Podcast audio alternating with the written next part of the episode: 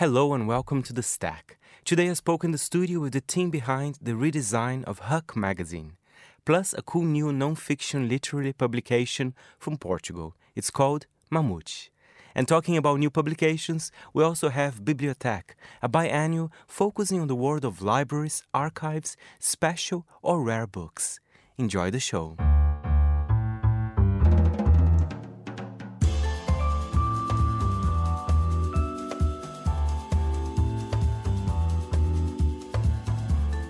From Midori House in London, this is The Stack, 30 minutes of print industry analysis, and I am Fernando Augusto Pacheco.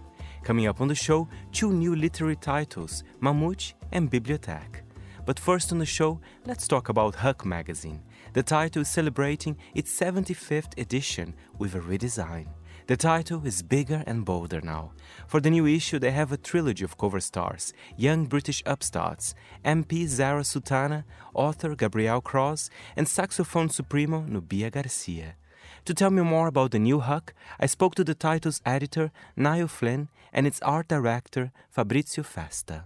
Let's talk about the new Huck magazine. I mean, it's fantastic, celebrating its 75th edition as well some changes in design which I want to talk to Fabrizio about. Uh, but now, as the as the editor, how how tell me more about those changes. I mean, was it just design, or there was something about the content as well that you guys wanted to change? Yeah, it was it was it was certainly both, and I think the decision sort of came as a result of kind of dual milestone for us. Um, this year we celebrate our 15th year since since Huck was launched and it also marks our 75th issue, which are two kind of significant um, events in, in the Huck uh, lifespan, I guess. Um, so we saw that as an opportunity to, to, to kind of take stock and kind of think about sort of who we were, what we were doing, where we were going, and that was made all the more pertinent sort of as a result of being inside for the best part of a year, or longer than a year. Um, so we sort of, Fabs and I and the rest of the wider team, we sat down and we really just used it as an opportunity to to reflect, I guess, and kind of build on all the amazing stuff that we'd done in the past. Um, and we can talk about the history of Huck, I guess, in more detail a little bit later on. But also, I guess, sort of forge a new path um, editorially and visually. And yeah, that's kind of sort of the the journey um, that we kind of undertook together, um, which led to the creation of the magazine that you're currently holding in your hands. And I think it looks uh, very beautiful. And I want to change some about the, a little bit about the design. I think Huck always had a, a, great design, but now it just feels to me that it's kind of bigger and, and bolder. You know, all those kind of superlatives in a way. Would you say so, Fabrizio? Yeah, this these were actually the words that we used most. We're like we want to do it bigger and bolder. So from this issue we are going biannually so we're going to just have like two issues per year. And so we decided to uh, find a way to make it more like durable. So we we wanted to be more like a coffee table almost. So we decided to make it like bigger bigger format more pagination. And um, yeah so to allow more stories Uh, a bit more variety of stories, but also to really champion the photography, which has been something that's always been like very important in Huck. But I think in the last few issues, we slightly changed the way we approach photography. We now tend to have like less less photos, but bigger. And we, we spend a lot of time going through selection to, to edits from the photographer and picking the one that will work better big. and uh, so that's that's one of the reasons why we decided to go to go bigger. But also, like as I was saying, is like slightly bit slight change of pace also in terms of like stories that we select uh, and destruction. Again that's something that I can speak more in depth about but uh, yeah bigger and bolder in every sense we could think of. In, in terms of the stories I mean you mentioned uh, now about the, the history of Huck magazine. I think it started very much for kind of the surf and skate community, perhaps a little bit niche. But today, it feels there's a broad spectrum there of topics covered uh, in the title. So in that sense, it, it, did change a little bit. Yeah, so Huck was launched in 2006 by a, a sort of group of journalists who felt um, that action sports media was perhaps a, a, little bit surface level, perhaps a little bit derivative, and they wanted to go deeper into the culture that kind of made up surfing, skateboarding, but also snowboarding as well. And and that was how Huck was launched, I guess, to kind of go deeper into these worlds and to explore the culture that surrounded them and made them up. And over the years, I guess, as as, as the magazine sort of progressed and evolved and different members of staff came on board and, and older ones left, Huck kind of grew into into a magazine that was using, I guess, the core attitudes that made up, you know, these worlds, surf and skate and snow. And by that I mean, you know, rebellion, independence, um, self-expression. They took those attitudes um, and used them as launch pads to explore culture, I guess, more generally. Um, so that became, you know, a space for DIY photography. It became a space for independent music. It became a space for activism and, and on the ground organizing in a political sense. And and I guess when we reached kind of issue 75, um, we looked back and saw how how this evolution had kind of taken place, you know, over these years. Um, and what we wanted to do was almost, I guess, reinforce, you know, those attitudes that were there at the beginning and kind of underpinned everything that we do, which is to say, again, independence, self-expression, DIY culture, and apply that to, I guess, three core beats. Those core beats being culture, politics, slash activism, and sport and outdoors culture, um, which was obviously fundamental to who we were at the beginning. So I guess issue 75 is, is, is an example of us taking a step back, saying, this is who we are, it's who we've always been, but these are the kind of three core beats, the core pillars that we're going to apply it to, and that's how we landed sort of where we are. And by the way, I do love all the covers. There are three different covers as well, and and I think the covers reflect those changes at Huck. I mean, the one we have here with the MP Zarah Sultana, again, uh, love, lovely color as well, Fabrizio. I have to say, which color is this? How? Which color would you say? For me, it's blue, but I'm yeah, completely daltonic. So it's a blue metallic Pantone yeah, we wanted to give it a slightly, slightly shimmery vibe, so make it feel like almost like precious object.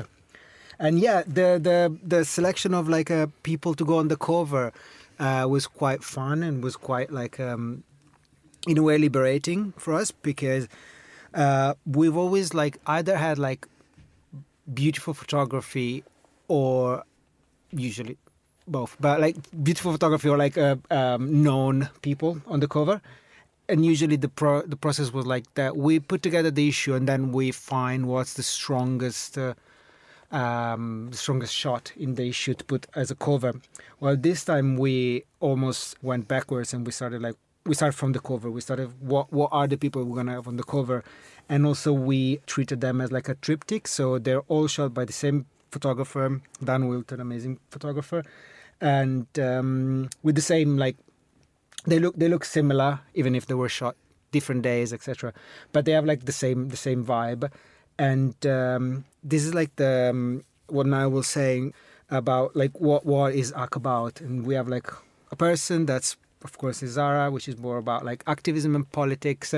Then we have Gabriel which is more culture. And uh, Nubya Garcia which is well she's not outdoors but she's like she's still like music and like um, still independent culture, and um, yeah, we treated them as like a triptych, uh, and uh, the the title that we gave is like the re-establishment, which is both new establishment, but also like the re-establishment establishment of Huck itself. And it's interesting, again, we're talking about becoming bigger and, and bolder as well. And would you guys agree with me as well? Because that's what I noticed on the stack. I mean, the pandemic was devastating for everyone some magazines they struggled you know you know but at the same time i think people especially staying at home they wanted to have the physical product. And i guess now with huck it's an even prettier kind of physical product if you know what i mean. I know you guys have an online presence as well but is that how was the relationship with your reader uh, during this kind of difficult period during the pandemic I, I, think you've sort of hit the nail on the head there. Um, although it's been an incredibly trying time for, for print publications and all kind of media, sort of full stop, but particularly print media. You know, I think given the past year, you know, you're right. People have been stuck inside. People have been, I guess, not quite as stimulated as they were before, just due to sort of you know the the kind of nature of isolation. We we felt that a you know we were incredibly fortunate to still be doing this after 75 issues given the landscape. So, B, let's lean into it. You know, let's really, really, really hammer down on the fact that this is a beautiful permanent object that's going to sit on coffee tables, on bookshelves, on bedside tables, etc., etc., for a long time. We want it to be permanent. We don't want it to feel fleeting or, or disposable. Not to say that it ever did, but we want to take every kind of decision with, with, that kind of end goal in mind that this is going to stick around for a long time. We're biannual now, so we're less beholden to the news cycle. We're less beholden to the promotional cycle when looking at culture. Um, you know, let's really lean back from any kind of sort of cyclical thinking and allow this to kind of sit outside of that and sit there for a long time. So yeah, that was that was definitely at the forefront of our thinking and we, we wanted the reader to feel that this was something that they could keep returning to, you know. They weren't going to just read it sort of front to back and put it down or, you know, even worse, discard it. You know, this is something that we want people to keep continue getting things out of and that was very much kind of at the forefront of our minds when we were commissioning the stories that were going to sit in there. If I can add something, of I think course. we kind of wanted to give uh, I don't think escapism is the right word, but kind of like a, a, different pace. So being so big and being like so, the, the, the design was like made keeping in mind some sort of like a giving like a bit of like relax relax time, relaxed experience, because we've been all been in front of computer all the time, a million calls, and like everything's going through a screen. And uh, as we know, screen is rarely like a relaxing experience. We wanted to to kind of like find create this space, create like the magazine as a space where people can go and have like some time off everything else, while still not be like completely escapism in terms of like thinking about I don't know fairy fairies, uh, but still having like some some stimulation, but in like a more relaxed and bit more like considered way. That was Niall Flynn there and Fabrizio Festa from Huck Magazine. Issue 75 is out now. And now we head to Portugal. For the current Monocle issue, we'll report on how Lisbon's media scene is booming. And as part of this, some new publications are coming out of this as well, such as Mamute, a new literary title for non fiction stories with long form autobiographical stories. With its sharp design, it's certainly a nice addition to the Portuguese magazine market. I spoke to the title's editor, Gonçalo Mira actually the the title has no concept behind it. I had an idea for a magazine like five years ago and uh, i gathered with uh, a few friends. We made the plan for the magazine all its contents and uh, everyone came with uh, name suggestions.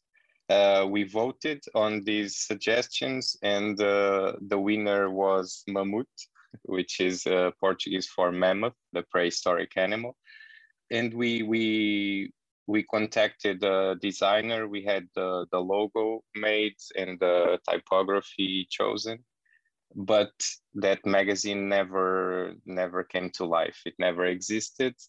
And uh, recently, last year, when I when I started planning this new magazine, I thought, well, I have this logo, this lettering chosen, this designer contact. Maybe I'll just use what I have and and uh, and start with some work already done. And that's why the magazine is called Mamute. And one thing I love about uh, Mamute as well is the is the is the format. I mean, it's very small but very beautiful. It's very collectible. Uh, I would say as well. Yes, yes. We, I, I'm. My background is uh, is almost always working with books and uh, book edition and publishing. Uh, so when I chose the the format for this magazine, I went with a kind of a, a pocket-sized book, a paperback, which is not a very popular format in Portugal, but it's being very well received uh, and we wanted to to make it yes with this uh, exquisite look without going uh, too further because our our budget is not very big but we wanted to have something special in which the the object itself is is also desirable I know uh, I have here uh, the first and the second issue in front of me. I know that the first issue already has been quite a success. Uh, so you started very well in a way. So clearly there was a market that wanted to read a magazine like this, especially in Portugal. I think I read somewhere that you know some countries like the United States or the countries they have a lot of kind of uh, those kind of literary titles. You know, a lot of important journalists start their career there. And in, in Portugal, do you have this tradition, or do you think this is something fairly new in the market? Uh, it's uh, because it's a, a, small country and even smaller reading population. It's it's obviously a very a very small reality. Uh, there are some magazines, but these more independent magazines like like mine, they tend to be uh, focused on poetry and fiction, uh, short fiction. And my magazine is uh, is uh, no fiction, uh, memoirs, autobiographical essays, and there was nothing like it in Portugal. And I think uh, the success of the the first number and the second also is because of this because it's it's something new in Portugal uh, because there's no tradition of uh, of uh, a long form memoir in Portugal and I think yes the the the public the readers were eager for something like this even if they didn't know they were And I love the variety of topics as well. There's one uh, piece that was really special to me as well by Mariana Rezende Pinto Sotaque. But again, very different from the other one by Carolina Ferreira Batista. So I love that there's quite a big difference in the stories as well. So I think you curated quite well, Uh, you know, the, the, the people that wrote for the title. Yes, I, I have some, some of the authors are people I've known from from other from other circumstances and literary movements but some are, are also people who submitted through our website and yes because i have a, a lot of submissions already and i've invited also a lot of authors i can uh, do this uh, kind of mixtape feel in which i don't choose very similar pieces so I can have some variety in every number instead of going for a more traditional way. Traditional route would be having a theme for, for every issue. I prefer to, to have no theme and to, to have this mixture of, of, uh, of very different subjects to also to, to provoke the reader in a good way. And i think that's also part of our success. You know what? I agree with you. I think sometimes it's nice to avoid a theme because eh, then people get surprised you know because sometimes you might choose a theme and people perhaps they're not so in touch with that particular theme uh, Gonçalo, tell me if someone is interested in reading Mamute, perhaps to buy the title or practice their Portuguese, why not? Where can they go? Uh, here in Portugal, it's on sale in in independent bookstores, but we we can ship it everywhere in the world. You just have to go to our website, which is revistamamute.pt.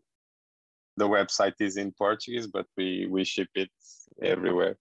There was Gonçalo Mira there. For more information on Mamute, go to revistamamute.pt. R E V I S T A M A M U T E.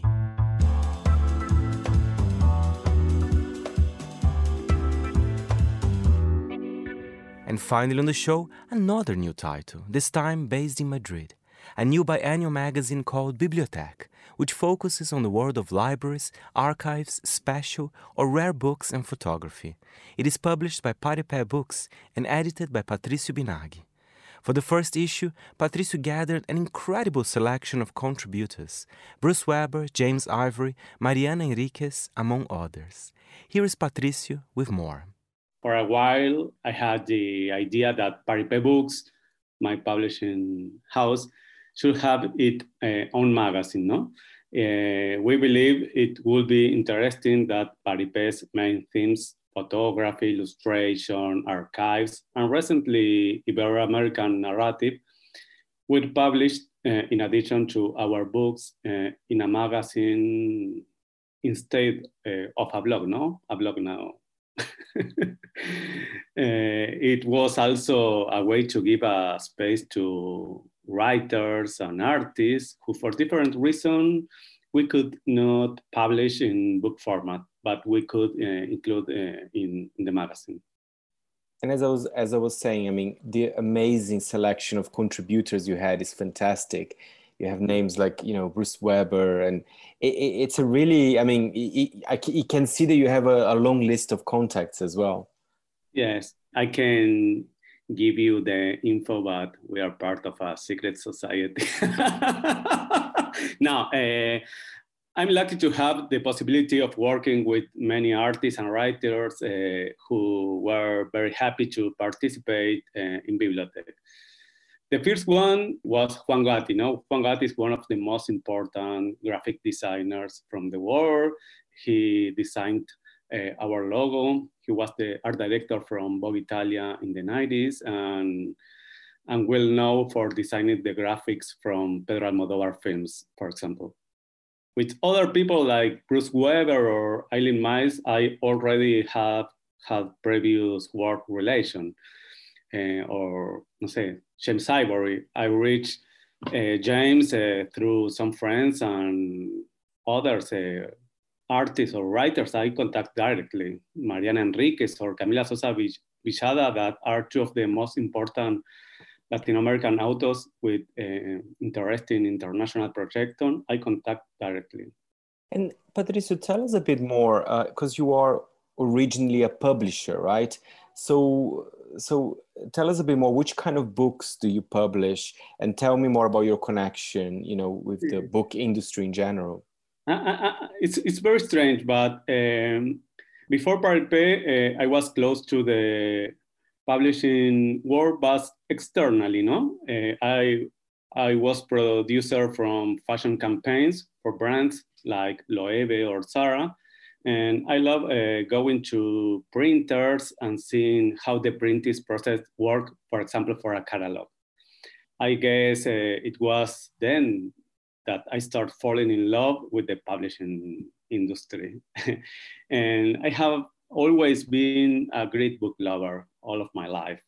Since I was very young, when I went to someone's house, I would go through their bookshelves to see what they have. Many times I was surprised. no, I can see, I follow, you know, on social media, you have, I can see your passion uh, your beautiful photography as well.